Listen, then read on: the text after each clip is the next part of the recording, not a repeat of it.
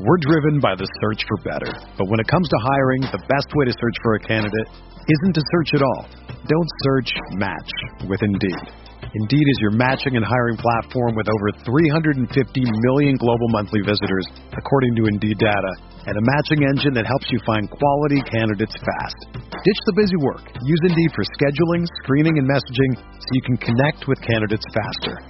Leveraging over 140 million qualifications and preferences every day, Indeed's matching engine is constantly learning from your preferences, so the more you use Indeed, the better it gets.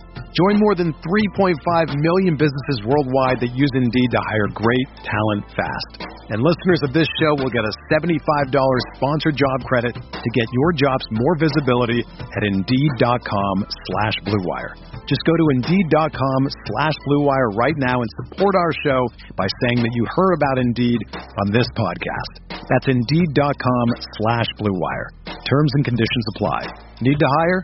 You need Indeed. Do you ever feel like you're always on? What do you do when you need a moment to chill? How do you like to hit the reset button to get ready for what's next? These days, everything is go, go, go. It's nothing but nonstop hustle all the time. Work, family, friends, a million pressing social issues, and an expectation to be on 24 7. Sometimes you just need a moment to turn off and hit the reset button. That's when you reach for an ice cold Coors Light, the beer that's made to chill. Listen, there's a lot going on in Green Bay right now, and I feel like we could all use a moment to chill with a Coors Light. See, Coors Light is cold lagered, cold filtered, and cold packaged. It's literally made to chill. It's as crisp and refreshing as the Colorado Rockies. Perfect for a moment to unwind. Coors Light is what I choose when I need to unwind. So when you want to hit reset, reach for the beer that's made to chill. Get Coors Light in their all new look delivered straight to your door with Drizzly or Instacart. Coors Brewing Company, Golden, Colorado, and as always, celebrate. Pele leaned in and said something to Freddie. Don't let them change you. Keep working on what makes you different and what makes you special. It was great advice, but it caused me some problems. But what could change Freddie do? Soccer is going to explode and it's going to be around this kid. We were the Beatles. Everywhere we went, it was the Freddie show. And with that came the expectation, and with that came the pressure. New episodes of American Prodigy drop Tuesdays from Blue Wire Podcasts.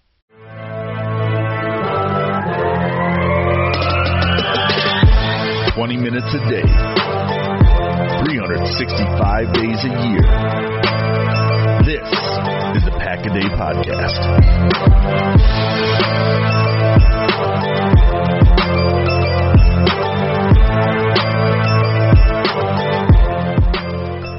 Welcome back to episode 879 of the Pack a Day podcast. And I shouldn't say welcome back to that episode. It's a brand new episode, but welcome back to the Pack a Day podcast, the only place you can get 24 7, 365 day a year Packers coverage from several very knowledgeable, some of them handsome, some of them not so much, uh, Packers analysts. Uh, but today we are here to talk about the Packers Panthers game. It is directly after uh, this game has ended, and uh, Aaron Rodgers has some sharp words for the offense. We'll get into those in a little bit here, but there is a lot of information to go through here, a lot to unpack with this game. Uh, I, I'm not particularly in the boat of we'll call it quote unquote panic as some other Packers fans would be on Twitter. However, uh, I do think that there are some causes for some current concern here uh, and some things to talk about for sure. But uh, Gage, what is your initial initial impression after watching this game tonight? So my initial impression after watching this game is the same thing that it's been every time the Green Bay has had a win like this over the past few months. I and I said every time I talk about it, I want Green Bay to shut it down. I don't like this get to a big lead, and obviously Aaron Rodgers feels felt the same way about this team in the second half. I want you to once you get a big lead, don't just sit on it. Run the ball well, be play effective. This offense just looked disjointed in the entire second half of the game. You put up over like Aaron Rodgers has under 100 yards in the first half. Oh well, whatever. He was really effective because and the ground game was dominating. Aaron Jones had over 100 yards in the first half. I believe he had I think 19 fantasy points, and then he had just five in the second half. You didn't get the running game going consistently. They would have like a good run, a good run, and then throw it away with a bad pass, or they just kept trying to take shots. They weren't. They kept doing this smoke screen nonsense. That works sometimes, but when you call it three times on the same drive, eventually the defense is going to key in on it. So I'm glad Green Bay got the win. I just I need I want to see this team be more consistent from half to half. This isn't because this isn't the first time we've seen Green Bay jump out to a big lead in the first half and then sit on it in the second half, and it nearly cost them. I, don't think that there's much that we should take away from this Panthers team, though. Uh, they they played a good game. They played solid. I think they played exactly as we thought they would play. They played hard. Uh, they played hard. They played safe. They played smart. Uh, they played good football. I think Matt Rhule has something has something really brewing there in Carolina. Uh, I mean, they've ta- they've taken some other really good teams down to the wire this year, including the Kansas City Chiefs, who many favor the Packers to favor or to uh, to face, excuse me, in the Super Bowl uh, as the two Super Bowl favorites currently uh, in each conference. But uh, the Panthers were a good team. I, I think they played well. They, they played fundamentally, and that ultimately they did have enough firepower to really win this game. Uh, I think the defense played well tonight, uh, and so with that, why don't we jump right into uh, right into this game breakdown here? Uh, let's start with the offense, though.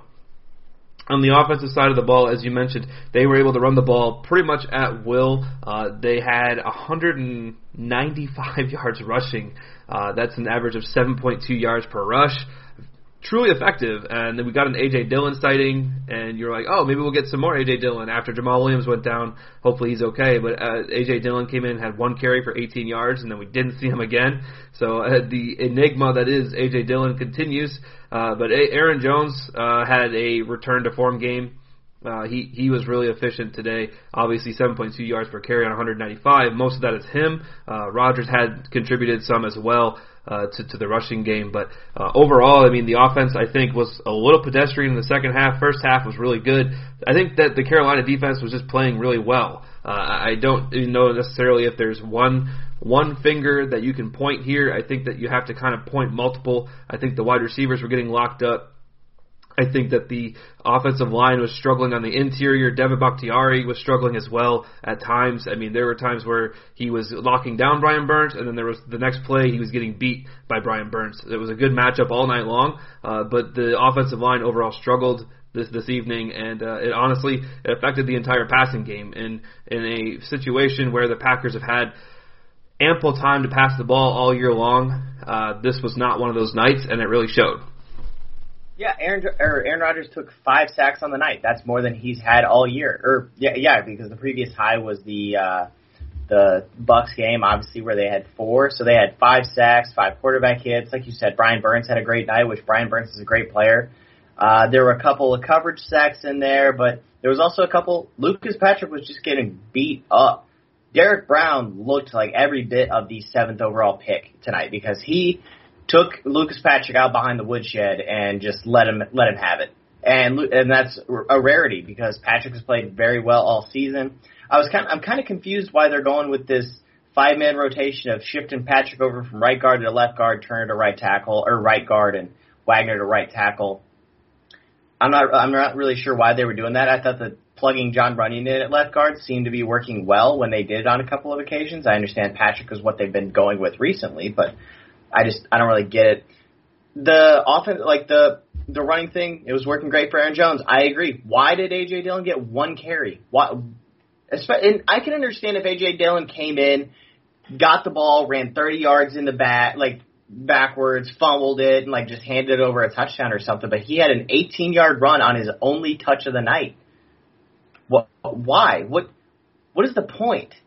What what is the point of this? I just I don't get I don't understand the usage here. If you're gonna give him a touch when Jamaal gets hurt, nor, what has it been all year long? Or well, not all year long, but for the majority of the last month or so, it's free Aaron Jones. Okay, you finally freed Aaron Jones, but that was only because Jamaal got hurt. So you have AJ Dillon, who you invested a second round pick in, who got one carry and ran really well on the one carry he got. I just I don't get it. I this offense seems to do too much at times, and it confuses me. And I know it confuses, and I think it confuses themselves. There were a couple, there were a couple occasions where I saw Rodgers, obviously on the RPO. There was the RPO miscommunication where he, where he looked around and Jones wasn't there, and the the passing play wasn't there, so he just scampered for ten yards. Great, got the first down. That wasn't how that play was designed. That was just broken play, and Rodgers made a play happen. Then there was another opportunity where it was supposed to be a play action, and Roger. It was the Brian Burns sack on the on the final third down for Green Bay. It was supposed to be play action, and Jones wasn't where he was supposed to be, and then uh, the so the defense didn't have to honor the play action, and they just cooked and got to Rodgers and sacked him for negative 15 yards or whatever it was. There was a couple of instances where this team just didn't look like they were on the same page, and we and versus the first half, just everybody was cooking, everyone was on the same page together. I just don't understand how that happens. You're in week 15, and you're an 11 to three football team. You're one, you've been one of the best teams in the NFL all season long, and then you're going to have simple miscommunications like that happening between your starters. It's not like this that that's not an AJ Dillon mistake. That was an Aaron Jones and Aaron Rodgers issue. How does that happen? I don't know, but I mean, Aaron Rodgers has some choice words for this offense when he uh, did his post-game interview with the NFL Network. Uh, he he said that this is not playoff caliber football that this team is playing. Uh, as of the conclusion of this game this evening, uh, he said that they need to clean some things up on the offense, execution-wise. And so you hear it from his mouth, especially, and you could see it on his face all evening. Uh, he was very frustrated uh, with the offense. He was very frustrated with a lot of things. I think it all really started with the Lazard drop on that third down. Uh, that was a huge drop. I mean, it was there was absolutely no reason why Lazard drops that ball. Uh, but he did, and it ended the drive. Uh, and it, the offense kind of continued to spiral downward after that. Uh, and so I don't know if it became a mentality thing at that point. Uh, I don't know if there was uh, a a lack of drive there to really get the offense going and keep that killer mentality uh, like they've had they've had in other games. It's just that they haven't had it consistently uh, within the the scope of the games. I mean, like I said, the Panthers played well. I think that that deserves to be said here. They they they lost. They ended up losing, but they played well. I think that they they played as well as you could have hoped against a 10 and 3 team. Uh, and this this Carolina team is now four and ten, but they're certainly much better than that. Uh, as I mentioned at the top of the recording here, they they have played several teams very well and very close to the very close to the buzzer. Uh, and so, in fact, uh, the Packers today beat the Panthers by more than the Chiefs and Saints combined. Exactly. And so, you know, we talked about it all week. This team, Matt Rhule has done a good job. Half of coaching is scheme. The other half is getting your guys to do what they need to do and motivating them. Matt Rhule is knocking that second part out of the park. He is getting this team to overperform currently. Uh, watch out when this team gets some talent. Uh, they're, they're gonna be, they're gonna be really good. Matt Rhule is doing a great job right now in Carolina. So, I don't want to take anything away from Carolina because they played well. And and there were a couple times when you look downfield, they were just locking up receivers, and that's not something that's really happened for this offense. They've been able to get some guys free uh, uh, quite frequently, and even even with the lack of talent at wide receiver, which was which was a popular offseason conversation, they've still been able to get guys open. Today was a day where it kind of seems like that lack of talent at wide receiver could have hurt them because these guys were not winning one-on-one matchups consistently. Uh, and so then now you're looking at the offense trying to manufacture plays at the line of scrimmage, which Carolina was all over playing with high energy and making plays uh, up up there at the line of scrimmage. Yeah, they were, and that's like I said with the whole the screen thing. They kept trying to do these screens to Davante Adams, and it was weird because I don't know if that was a product of your offensive line not being able to contain the Panthers' defensive line, or you're just trying to get Davante involved, or what you're trying to do, but you're not taking deep shots. The MVS had one target. It was in the what first quarter? Is that when that was? On the one that he drew the defensive pass interference. Uh, I honestly missed it. There was a brief Okay. chunk of time at the end of the first quarter where I missed, but Okay, so he had so MVS had one target in the entire game against a team that they they're willing to give you the deep ball. That's this whole defense. When I watched it earlier this year, that was what I noticed. They're willing to give you the deep ball, and they have a ton of speed. They can so they can just swarm up front with uh, Jeremy Chinn, Shaq Thompson, who's a good athlete, Donte Jackson. Just all their this their whole team is full of athletes on the defensive side of the ball, which is why their defense isn't a traditional scheme. It's just this amorphous blob that just kind of does just plays perfectly because they just go and get aggressive as all hell. And Green Bay wasn't taking advantage of those of the deep opportunities that they were going to get. MVS is going to run by any of these corners.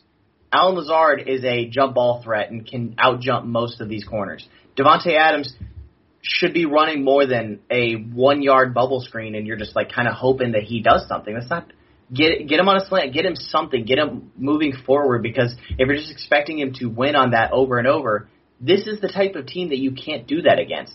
And good teams are going to make you pay. They're going to watch this game and say, "Huh, so that's what teams." Do. So they can see the Tampa game, they can see the this game here and see what what worked against them, and then they can see the Minnesota game and say, okay, if we can keep the ball out of Rodgers' hands, and if we play aggressive swarming defense, we got a shot. 2020 has already reshaped how we work, and it's almost over. Businesses across the globe are challenged to be their most efficient, which means every hire is critical. Indeed is here to help. Indeed is the number one job site in the world, with more total visits than any other job site, according to ComScore.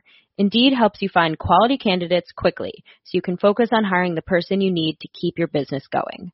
Unlike other sites, Indeed gives you full control and payment flexibility over your hiring. You only pay for what you need. You can pause your account at any time, and there are no long-term contracts. And now, Indeed's new way of matching you with candidates instantly delivers a short list of quality candidates whose resumes on Indeed match your job criteria that you can contact the moment you sponsor a job, making Indeed the only job site that can move as fast as you do. Right now, Indeed is offering our listeners a free $75 credit to boost your job post, which means more quality candidates will see it fast. Try Indeed out with a free $75 credit at Indeed.com slash BlueWire. This is their best offer available anywhere. Go right now to Indeed.com slash BlueWire. Offer valid through December 31st. Term and conditions apply.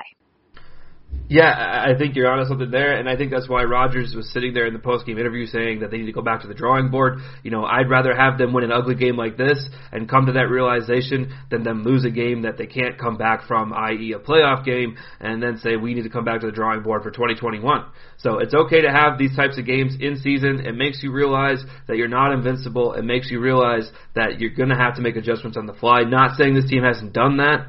But sometimes, you know, these teams just have to have these eye-opening games, uh, and and I would rather have one of these games uh, where they win by a score. They win by a full score here of eight points, uh, and so. In regards to that offense, we'll talk about this last piece here before we move on to the defense. Uh, Jamaal Williams left this game was a, was an ankle injury, correct? Quad injury. Quad injury. Sorry, he left this game rather early though. Uh, do you think that there was a ripple effect from him leaving this game uh, and the lack of pass protection that they would have had from the running back position? Do you think that's something that they would have possibly turned to in the absence of Lucas Patrick not playing well? Play Jamaal Williams a little bit more, get him involved in the pass protection, and possibly rectify the passing game in that way.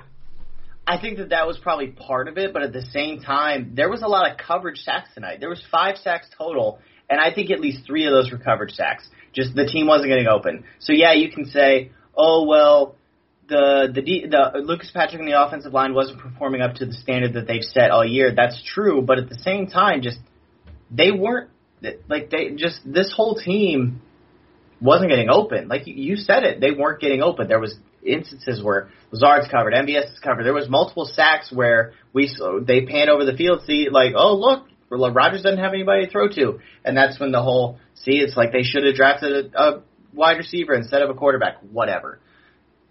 This, yeah. So I think that the Williams thing would have helped them, but at the same time, I also think that it wasn't enough to say that's good, the complete problem because the the offensive line was getting beat, but the coverage for Carolina tonight was exceptional, and Green Bay wasn't scheming up the plays to take advantage of what Carolina is willing to give you they were focused on trying to run their offense, and it wasn't.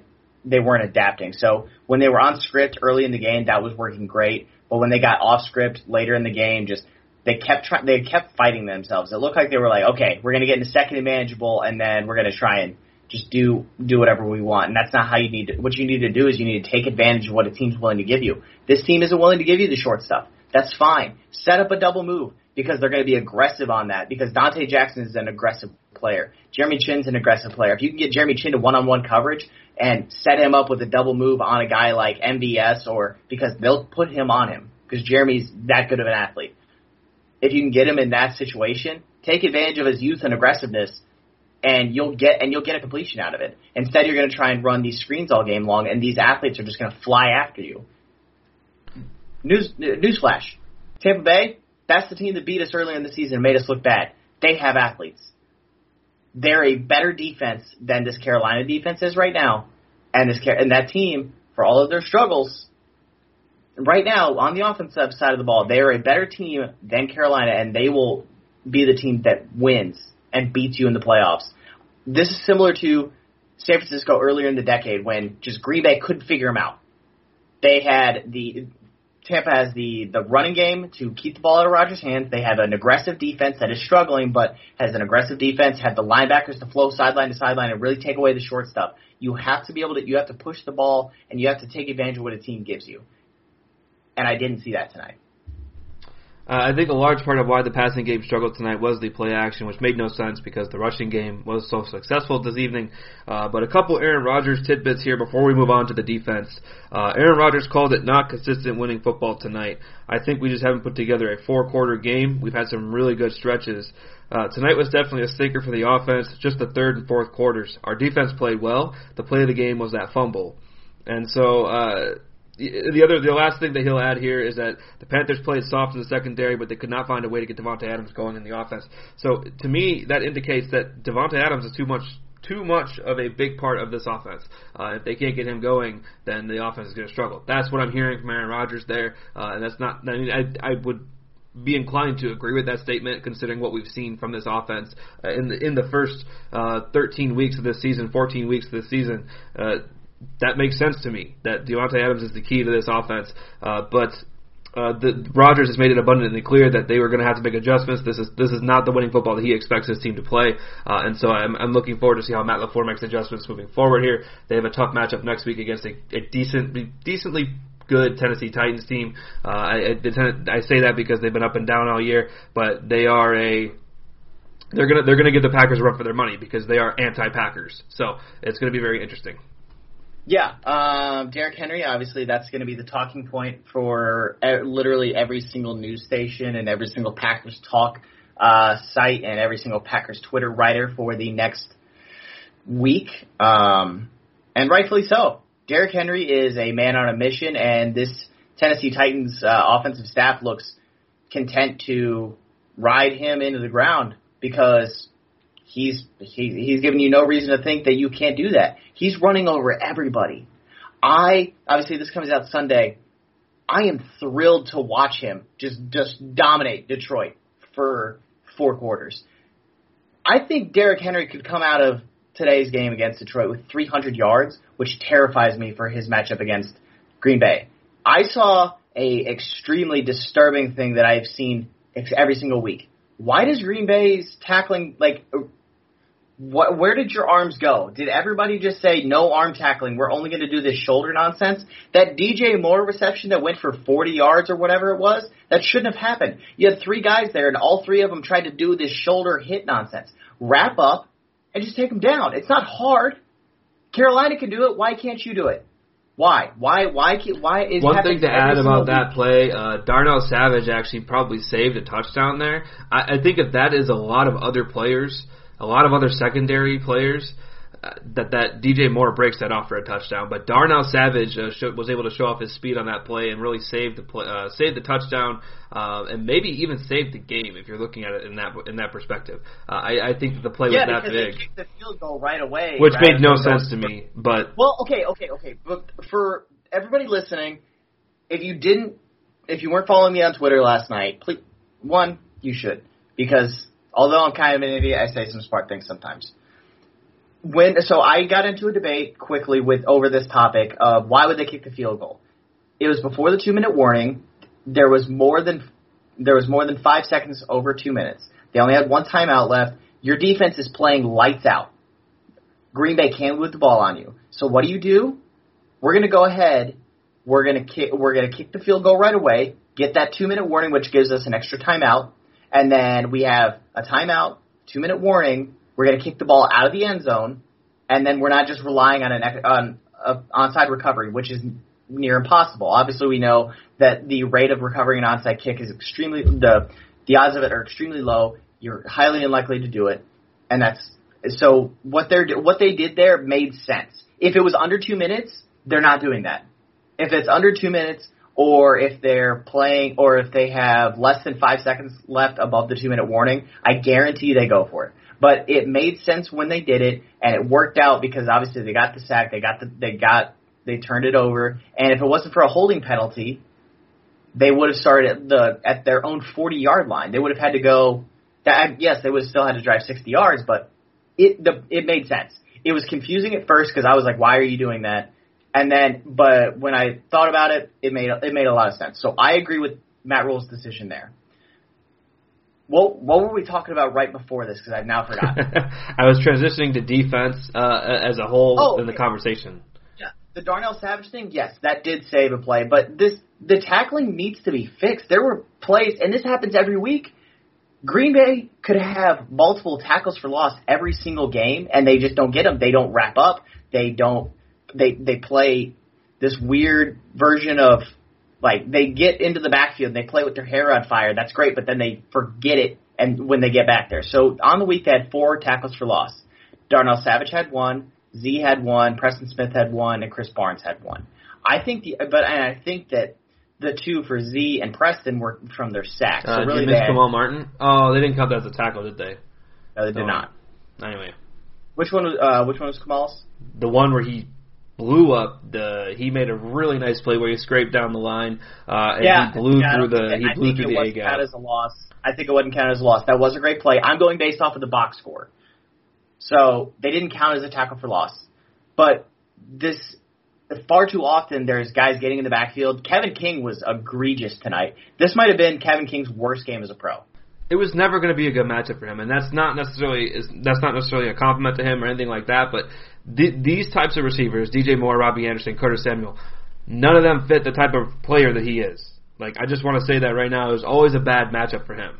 Like I, I don't think it was ever fair to expect him to be able to shut them down. And especially when you, especially when you put Kevin King in the slot and you're asking him to cover Robbie Anderson on a slat, it's a slant. It's not just not going to happen. And, and that's poor. That's poor scheming up by Mike Pettine. What they, I, This one was more poor. Putting Kevin King in the slot on Robbie Anderson and putting putting Christian Kirksey in man-to-man coverage on Curtis Samuel. I think that that was not necessarily man coverage. I think that that was a zone coverage, like a deep cover two type thing. It looked like a, it looked like an inverted cover two type thing, and I, I don't know. Uh, I don't know if that was just the zone responsibility of Kirksey, but I mean, I agree. I don't think I would have put Kirksey in that spot to try and make that play at the end of the game. It worked out ultimately because Teddy Bridgewater was not able to make that throw. But I mean, that could have been that could have really blown up at Pettine's face. And so Do you think Kirksey loses his spot as the guy? Because obviously he didn't have the green dot tonight. He didn't have the green dot, but I still think he played decently well. I mean, he, there's a couple plays where I'm like, man, I really wish you could make that play. But when you look at Krys Barnes and what he can offer and what Kamal Martin can offer, I don't know if what either one of them are offering right now is more than what Christian Kirksey offers. And I personally think they're better players right now than Christian Kirksey. The way that they're playing in terms of their athleticism, I think that they're better athletically than Christian Kirksey is. Kirksey definitely has a better football mind right now just because he's a veteran and he's got more years of experience. But I think Krys Barnes and Kamal Martin with their athleticism and their ability to actually make those plays, like if you're going to continue to do this nonsense of putting the linebacker in the in the zone in the middle of the field and trying to cover these drag routes, I think they're both better suited to do that than Kirksey is. Personally, I think it's Barnes is the best for that role. Martin seems like the, for lack of a better term, like the classic thumper type. Like obviously that play that he made tonight on the line of scrimmage that could have been a tackle for loss, and I think technically I think it was like a loss of negative one and just didn't get counted as such on the box score here. I think that's kind of what he does. I just Kirksey just gives me. I just I don't like seeing the like I don't like seeing him in coverage. It, anytime I see him in coverage in general, I get uncomfortable with it. And also Jaire on that DJ Moore like play where he like the leak out happened right behind him. That was one of those where his aggressiveness bit him, but it sucks because he had he plays such good football, and it's unfortunate that he doesn't get talked about in the conversation as the as one of the best corners in football this year. Like I was, I, listening I disagree there. I think he is now.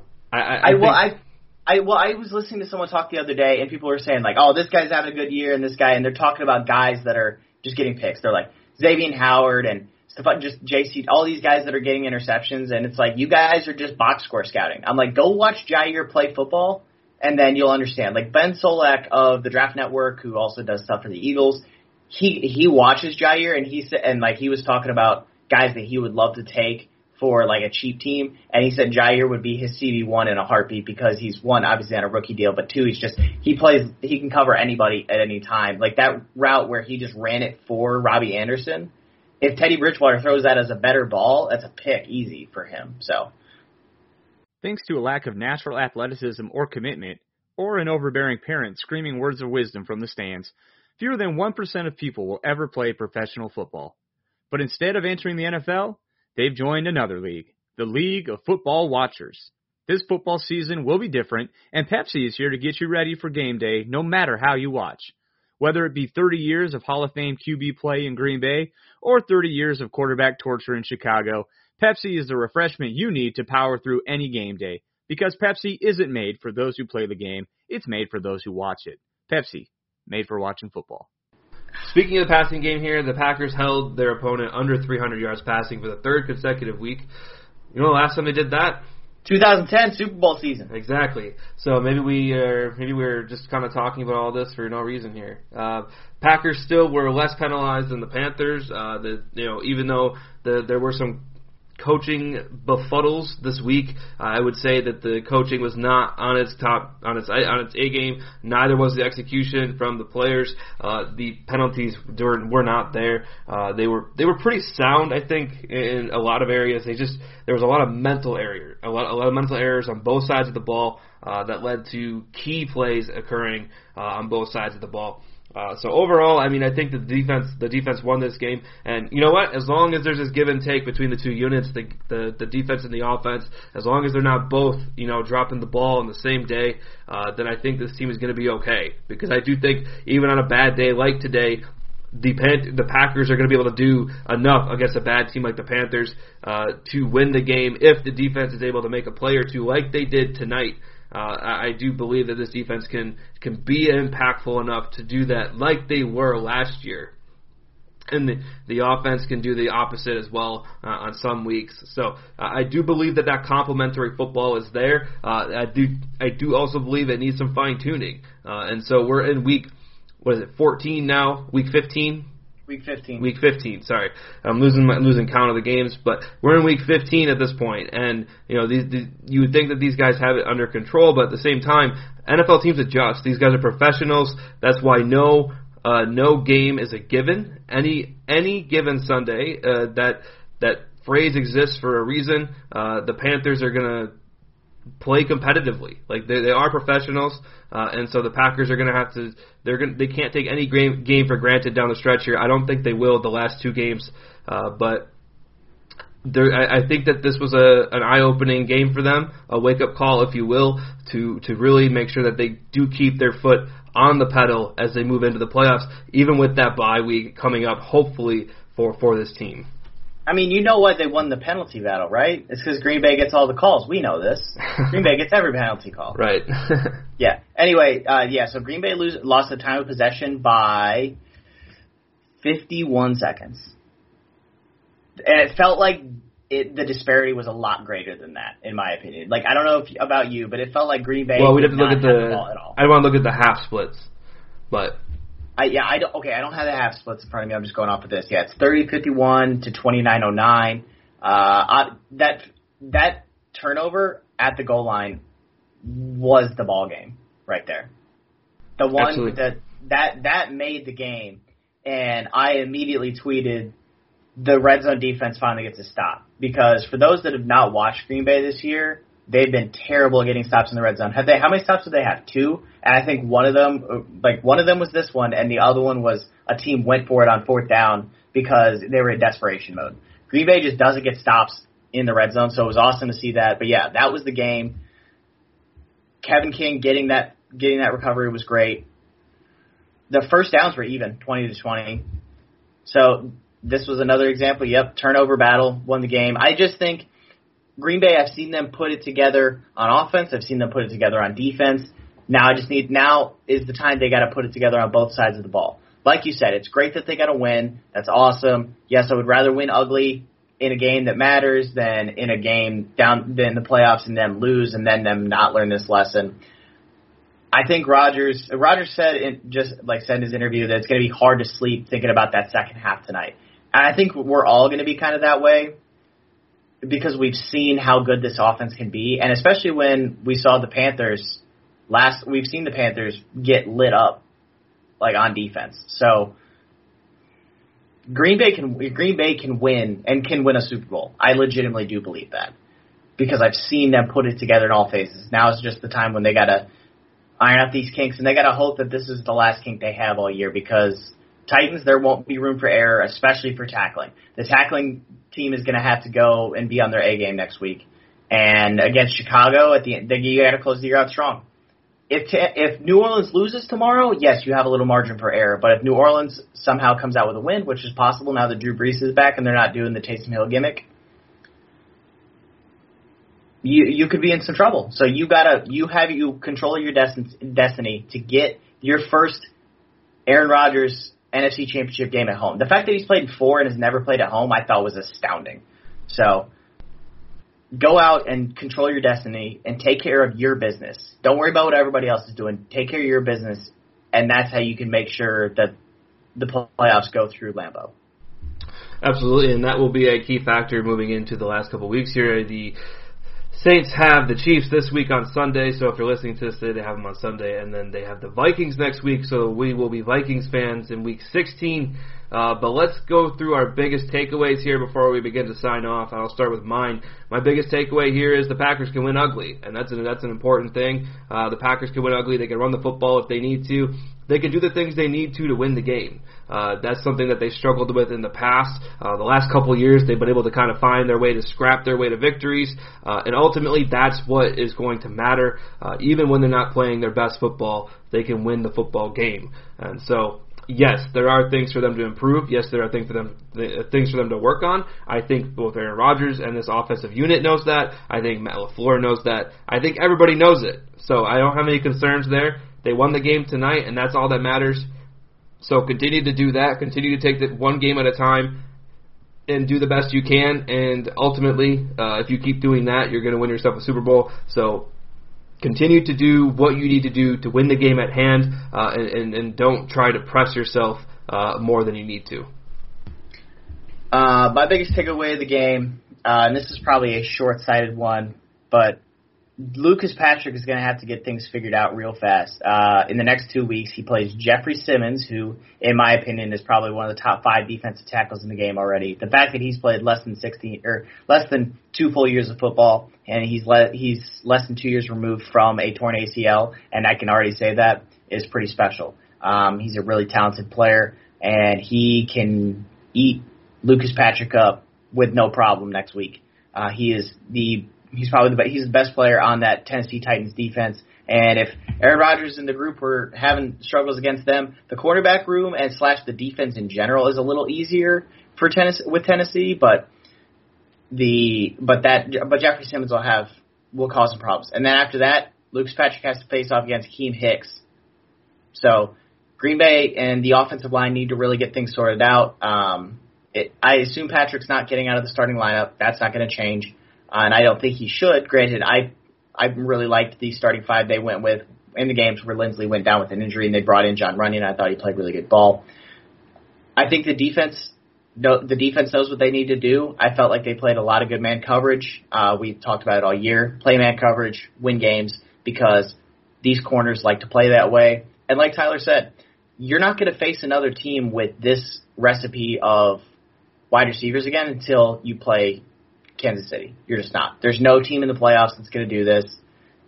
Like yeah, people say Tampa Bay, but Tampa Bay's not this way. Kevin King can go toe to toe with Mike Evans physically. Um, my takeaway is just that this team is a special team. They can win ugly. That's great. I want to see them win pretty. And uh, I think next week is going to be a big barometer for them because there's some teams that can run the ball really effectively in the NFC. So if uh, Derrick Henry comes out and has his has his way like we expect, uh, Aaron Rodgers is going to have to put on his MVP hat again. And also, Aaron Rodgers is still the MVP frontrunner. I don't care.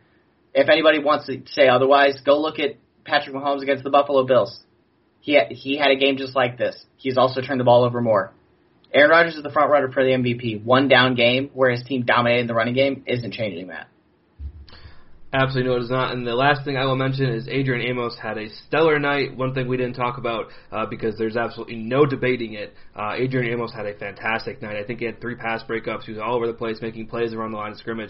Uh, that's the type of play that you're getting from him that you did not get from Ha Ha Clinton Dix. If we go back to two years, the Bears thought they were getting the better safety uh, in Ha Ha Clinton Dix. So well, all I have to say to that is ha ha. No, you did not. Uh, so Adrian Amos uh, has been playing some really good football down the stretch here, and hopefully he continues to do that because him Adrian Amos and Darnell Savage playing well in that secondary with how well King has played all year. I know he has struggled the last couple games, but all all year long King has played well overall, and Jaire Alexander has had an All Pro campaign this year as well those four guys really gelling together is only going to excel this defense further forward uh, with Kenny Clark, Za'Darius Smith, Rashan Gary, Preston Smith rushing the quarterback. So I have nothing else to add there, uh, but we'll let you go. So thank you for listening to the Pack a Day podcast today. Uh, this was this was such a fun game to watch, even though the Packers won by eight points and they're supposed to win by more than eight points. Uh, this was still a fun game to watch because we get football and that we shouldn't forget that we're getting to watch football. So with everything that's going on in this world, we should be grateful for that fact uh, and the fact that football is going to continue to happen here and we get to talk about it. And so, uh, thank you for tuning into the Pack a Day podcast once again. Please make sure that you're liking, rating, and subscribing on any of your podcast listening platforms. Uh, make sure you're leaving feedback for us so we know we can do better. Uh, and as always, uh, go Pack Go. The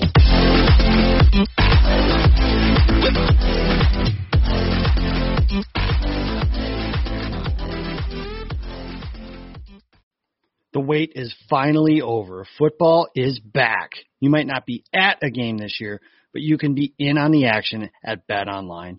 Bet Online is going the extra mile to make sure you can get in on every possible chance to win this season. From game spreads and totals to team, player, and coaching props, BetOnline gives you more options to wager than anywhere else. You could get in on their season opening bonuses today and start off wagering on wins, division, and championship futures all day, every day. Head to BetOnline Online today and take advantage of all the great sign up bonuses. Don't forget to use the promo code BLUEWIRE at betonline.ag. That's BLUEWIRE, all one word. BetOnline, your online sportsbook experts.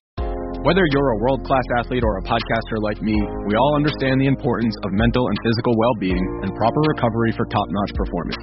That's why I'm excited that Unifyd Healing is sponsoring podcasts on the Blue Wire Network. Unifyd Healing is a new and super innovative global network of wellness centers powered by Energy Enhancement System, or EE System. If you haven't heard of the EE System yet, then you'll want to listen up. This technology promotes wellness, deep relaxation, purification, and rejuvenation. Wherever you are across the globe, access to a center is easy and affordable. Interested in experiencing the EE System technology for yourself? Go to unifydhealing.com slash bluewire to learn more and find a center near you. That's unified, U-N-I-F-Y-D, healing.com slash bluewire. No material or testimonials on the Unifyd Healing website are intended to be viewed as medical advice or a substitute for professional medical advice, diagnosis, or treatment. Always seek the advice of your physician or other qualified healthcare provider with any questions you may have regarding a medical condition or treatment and before undertaking a new healthcare regimen, including EE system.